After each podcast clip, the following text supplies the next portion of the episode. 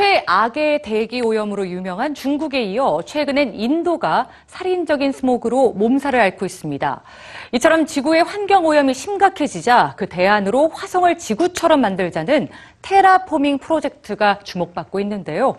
이 프로젝트는 82년 전 오늘 탄생한 천문학자 칼 세이건의 아이디어였습니다. 어떤 생각인지 오늘 뉴스G에서 알아보시죠. 세계적인 천문학자이자 항공우주 과학자인 칼 세이건. 그는 1961년 과학저널 사이언스지에 게재한 논문에서 독특한 아이디어 하나를 제안합니다. 금성에 녹조류 같은 식물을 퍼뜨려 이산화탄소를 산소로 바꾸면 금성의 온실 효과가 감소돼 지구와 비슷한 표면 온도를 만들 수 있다는 겁니다.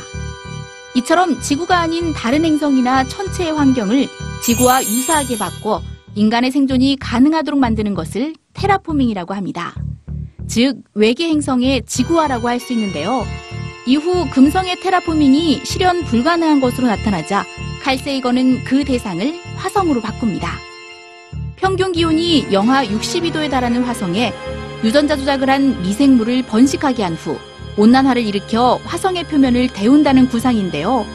오늘날에도 화성은 지구와 가깝고 비슷한 환경을 가지고 있기 때문에 테라포밍의 유력한 후보지로 꼽힙니다.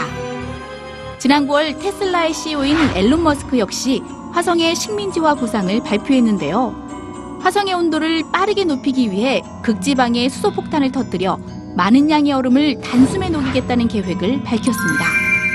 한편 1989년 미국 애리조나주에 건설된 바이오스피어 2는 미래 우주도시 건설을 연구하기 위해 지구 환경과 유사하게 만든 인공 생태계 실험장인데요.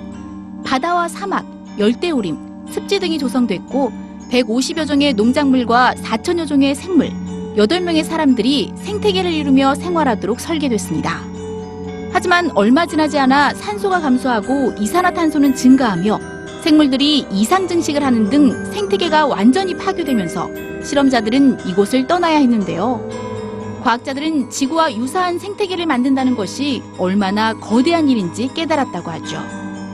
환경오염, 인구 증가, 자원 고갈 등으로 지구 환경이 급격하게 변화하면서 인류의 타행성 이주는 이제 불가피하게 됐는데요. 화성은 정말 제2의 지구가 될 수 있을까요?